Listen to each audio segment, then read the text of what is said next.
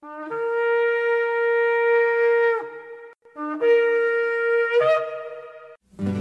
I've had enough of this world and its pleasures. I will arise and go forth to the house of my Yah. I will arise and go forth to the house of my Father. I will arise and go forth to the house of my Yah. House of my Yah.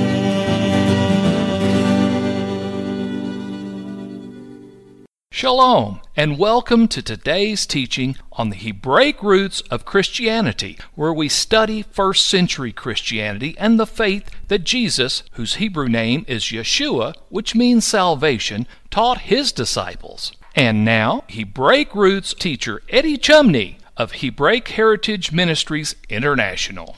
Shalom. I'm Eddie Chumney of Hebraic Heritage Ministries, and we welcome you to today's teaching on the subject the Marriage Covenant Agreement and Lawsuit. This is part two of the series. Those then that after accepting him as their Savior, trusting in Yeshua and his shed blood for your salvation, you receive everlasting high and you get to spend forever with him in heaven. But you have to be faithful once you've made and exchanged the marriage covenant vows with Yeshua. You got to love him and keep his commandments, which the general category of what that looks like is you'll love your neighbor as yourself. And by submitting your life and yielding your life to the God of Israel, to Yeshua and to his ways, you submit yourself to his Holy Spirit. And there is evidence that you submit yourself to his Holy Spirit. You will have what is mentioned in Galatians in chapter 5 by Paul as the fruit of the Spirit. And so the fruit of the Spirit is the manifestation of the character of Messiah. You see, we can't express the character of the God of Israel, the character of Messiah without his spirit. We can't do it in our own flesh and in our own ability. So if we yield ourselves to the following of his spirit and we do this by crucifying our flesh, then we get the reward of being able to dwell with him to complete the second stage of the marriage. And that has a twofold application. Dwelling with Yeshua during the thousand year messianic era when he rules and reigns on the earth. And then ultimately, the, the ultimate fulfillment is being his bride that he lives and dwells with forever in the new Jerusalem. So failure after you accept Yeshua as the Messiah to submit yourself to his Holy Spirit and failure to manifest the fruit of the Spirit in your life. In other words, you're a believer in Yeshua, but you've remained a baby in Messiah. You're a believer in Yeshua, but you are still influenced and dominated by the flesh, it will cause you to lose out of reward. In other words, you'll still be in heaven because you've accepted Yeshua as the Messiah and thus you've attained eternal life by believing in him, but you missed out on the inheritance aspect of eternal life, which is dwelling with him in the new Jerusalem forever. And so this is explained and outlined by Paul in 1 Corinthians in chapter 3 verse 1 where he says, I brethren, could not speak unto you as unto spiritual, but as unto carnal, even as babes in Messiah. So a babe in Messiah here is defined as someone that's carnal. And a babe in Messiah has this characteristic. I fed you with milk and not with meat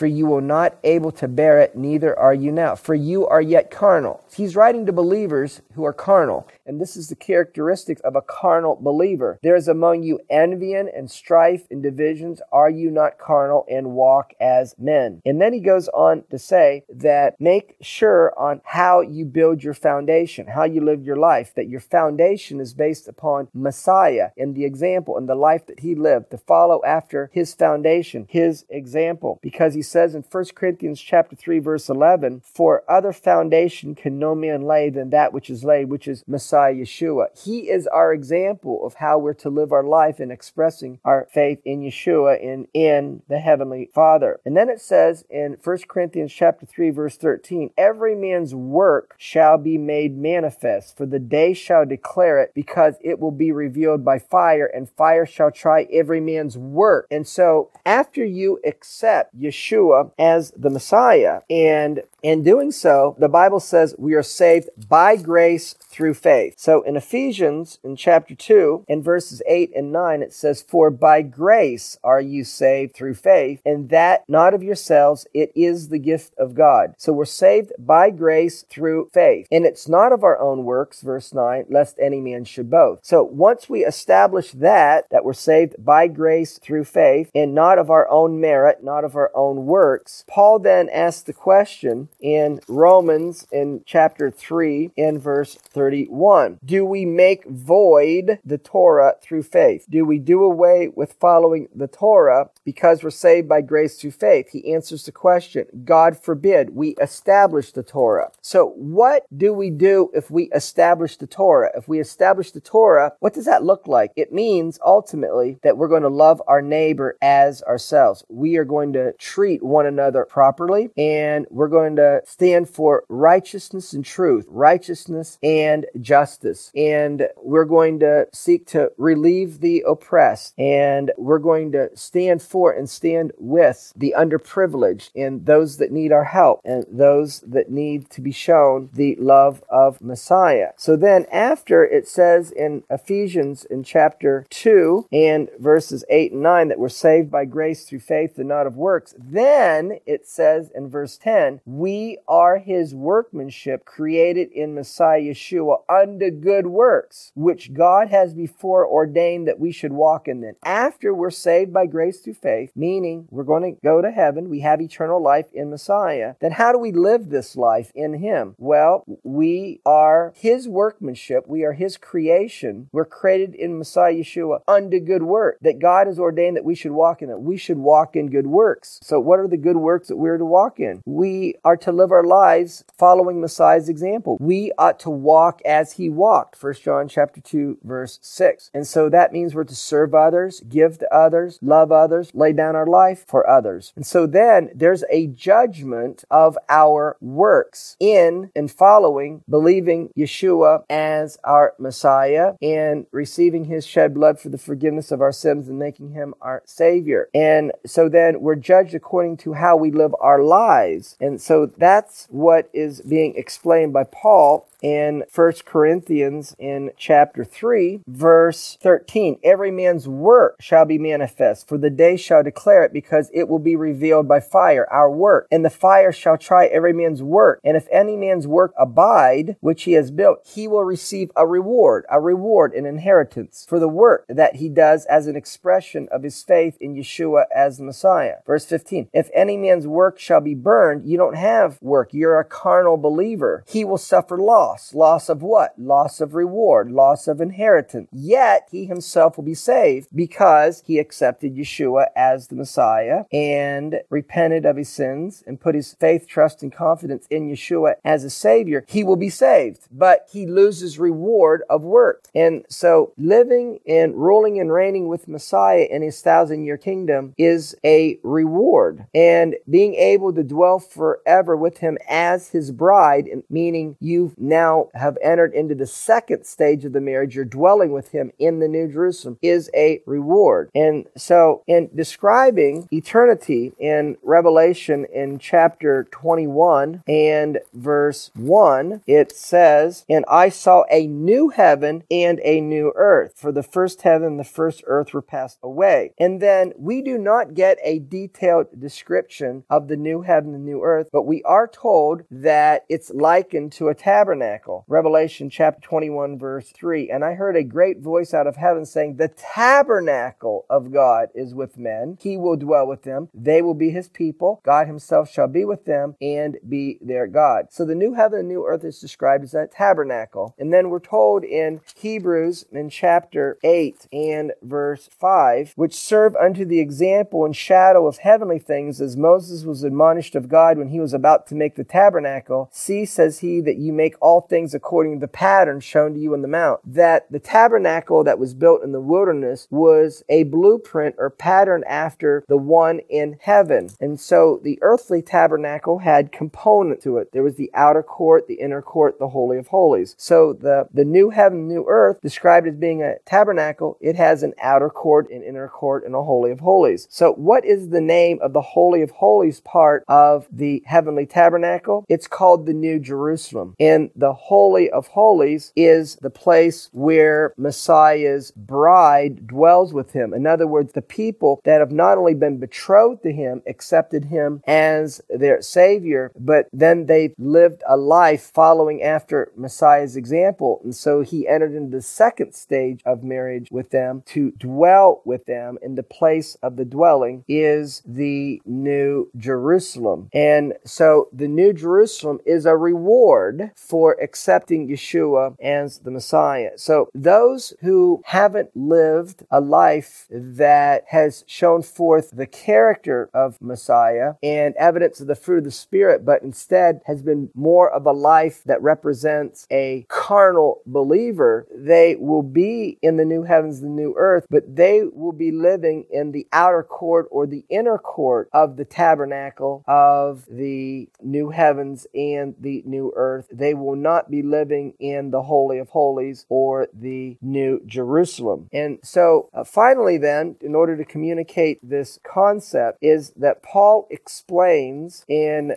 1 Corinthians chapter 15 that not everyone who receives a resurrected body, in this case, we are sharing with you those who believe in Yeshua as the Messiah, who will ultimately receive an eternal resurrected body, that not all have equal status when they receive their resurrected body. So 1 Corinthians chapter 15 verse 35 it says some men will say how are the dead raised up and with what body do they come? And it says says then, verse 39, all flesh is not the same flesh. There is one kind of flesh of men, another flesh of beasts, another of fishes, another of birds. There are celestial bodies, there are bodies terrestrial. But the glory of the celestial is one, and the glory of the terrestrial is another. There is one glory of the sun, another glory of the moon, another glory of the stars. For one star differs from another star in glory. And then it says in verse 42, so is the resurrection of the dead. One star differs from another star in glory. So is the resurrection of the dead. So what is one glory? If you accept Yeshua as the Messiah, repent of your sins, and ask him to be your savior, then you are going to receive a glory in making that decision. But if you then accept Yeshua as Messiah, you make him Lord, you seek to do the will of God in your life, you love your neighbor as yourself, you you give to others, you serve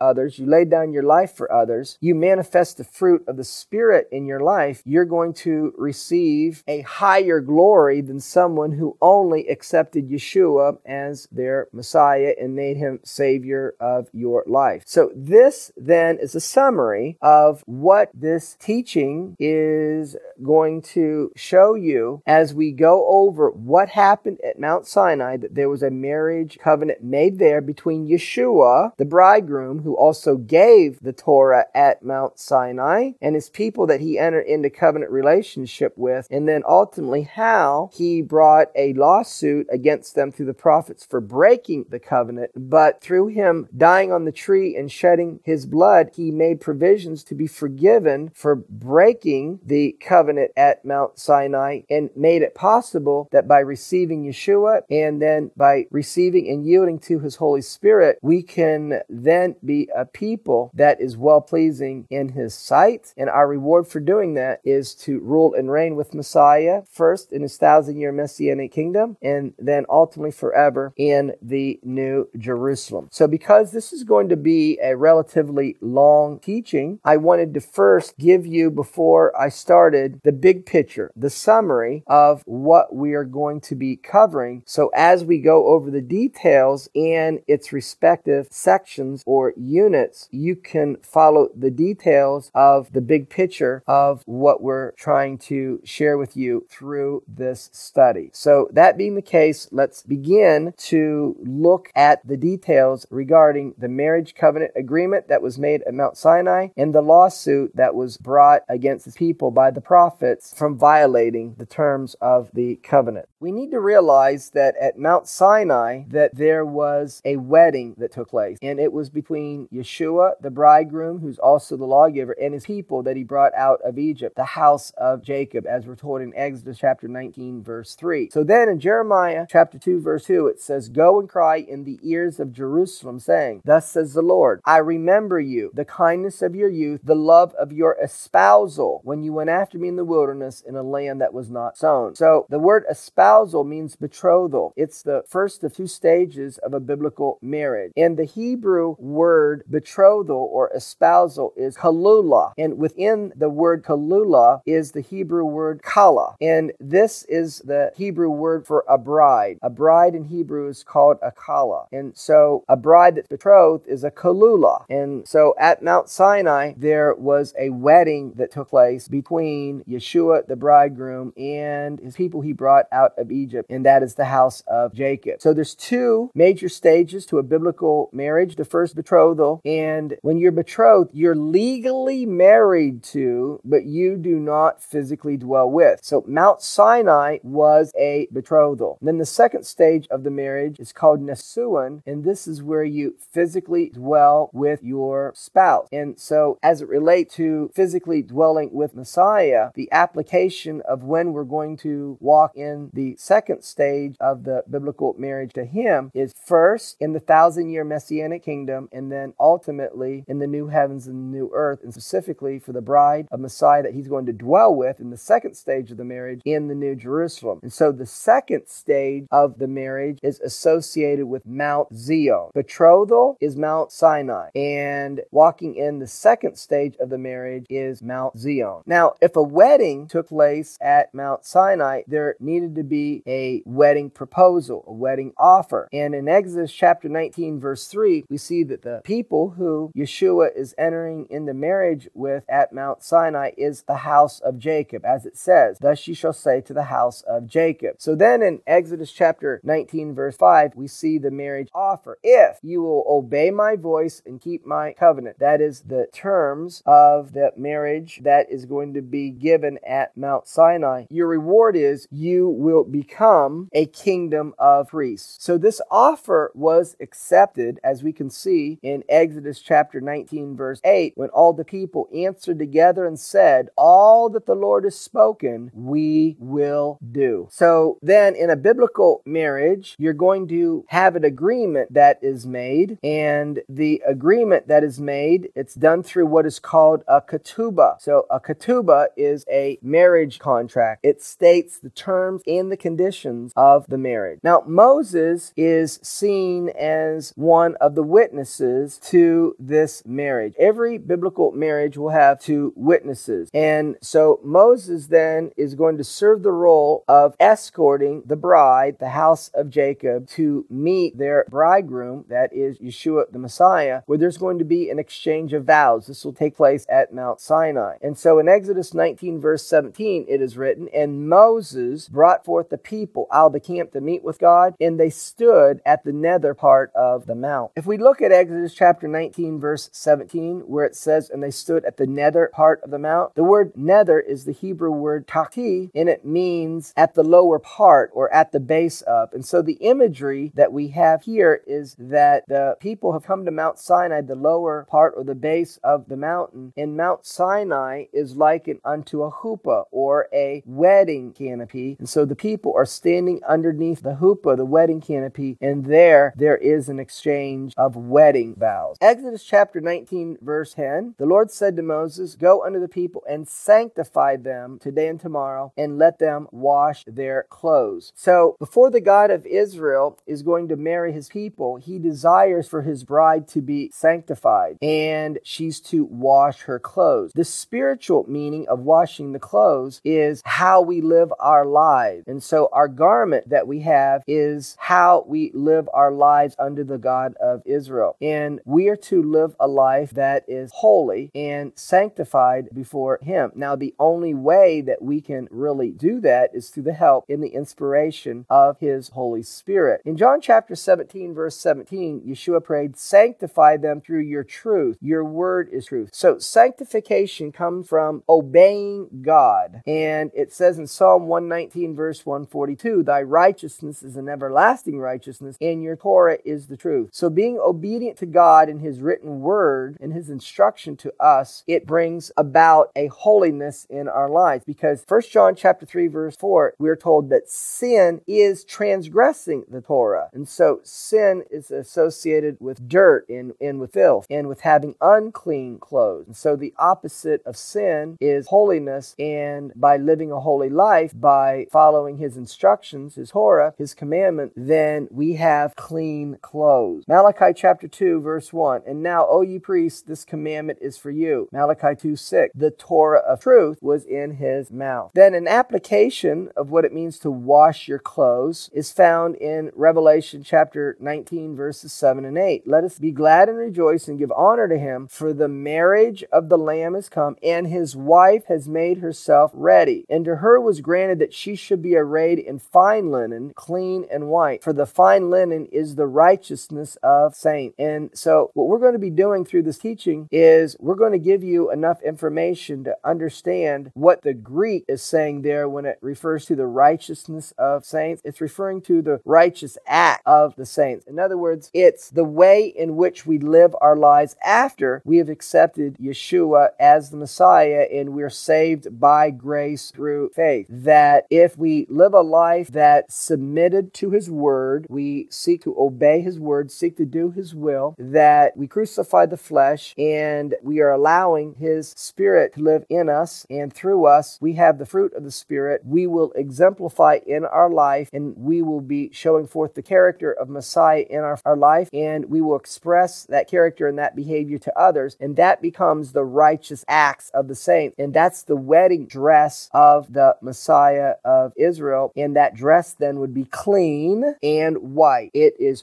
holy and it obeying his commandments and his instructions by his spirit. That is the meaning of the instruction that was given at Mount Sinai that before you come to the mountain, be sanctified and have the people wash their clothes. Now, in looking at an outline of the details of the marriage agreement at Mount Sinai, first we're given the big picture, the Ten Commandments. Exodus chapter 20, verse 1, God spake all these words, saying, in Exodus chapter 20, verse 6, I show mercy unto thousands of them that love me and keep my commandment. And so we are commanded to keep his basic instructions, the Ten Commandments, and if we do, he's promised to show us mercy because we fail sometimes. So we need his mercy when we fail so that we can get up and we can continue to move forward and follow his instructions. So the Ten Commandments is the, the big picture, the big category of what he requires of us. But then that's broken down into details. How do we live out the Ten Commandments? And the details of how we do that is called his judgment or his mishpatim. Exodus chapter 21 verse 1 says, Now these are the judgment or the mishpat or plural is mishpatim, which you shall set before them. In Nehemiah chapter 9 verse 13, we can see how the nation of Israel was given mishpatim at Mount Sinai. You came down also upon Mount Sinai and you spake with them from heaven and you gave them right mishpatim and true laws, good statutes and commandments. Now what we're going to do is we're going to look at the details of how we keep the Ten Commandments. And we're going to make a list of the details. Now, this list is going to be significant and important. Well, that's going to conclude part two of the series on the subject the marriage covenant agreement and lawsuit. Shalom in Yeshua the Messiah. Amen. Thank you, Eddie. This is Stephen Morgan, and all of us here at Hebraic Heritage Ministries pray that you have enjoyed today's teaching. If you've been blessed, will you help us to share this message with others? Hebraic Heritage Ministries is supported by your generous financial gifts. In order to help you in your studies and to help us share this message with others, we are offering today the DVD Yeshua the Lawgiver for free for a love gift of any amount to the ministry. Hebraic Heritage Ministries also offers a monthly discipleship program. If you are interested in starting a fellowship group in your area, let us know. We would like to help you. Please contact us for more details. Our website is hebroots.org. That's H E B R O O T S dot O R G. We would like to hear from you. Please send us an email. Finally, in order to take advantage of today's free offer, please mention this product offer and please mail your love gift to Hebraic Heritage Ministries, P.O. Box 81. Strasburg, that's S T R A S B U R G, Ohio 44680. Until next time, may Yeshua richly bless you.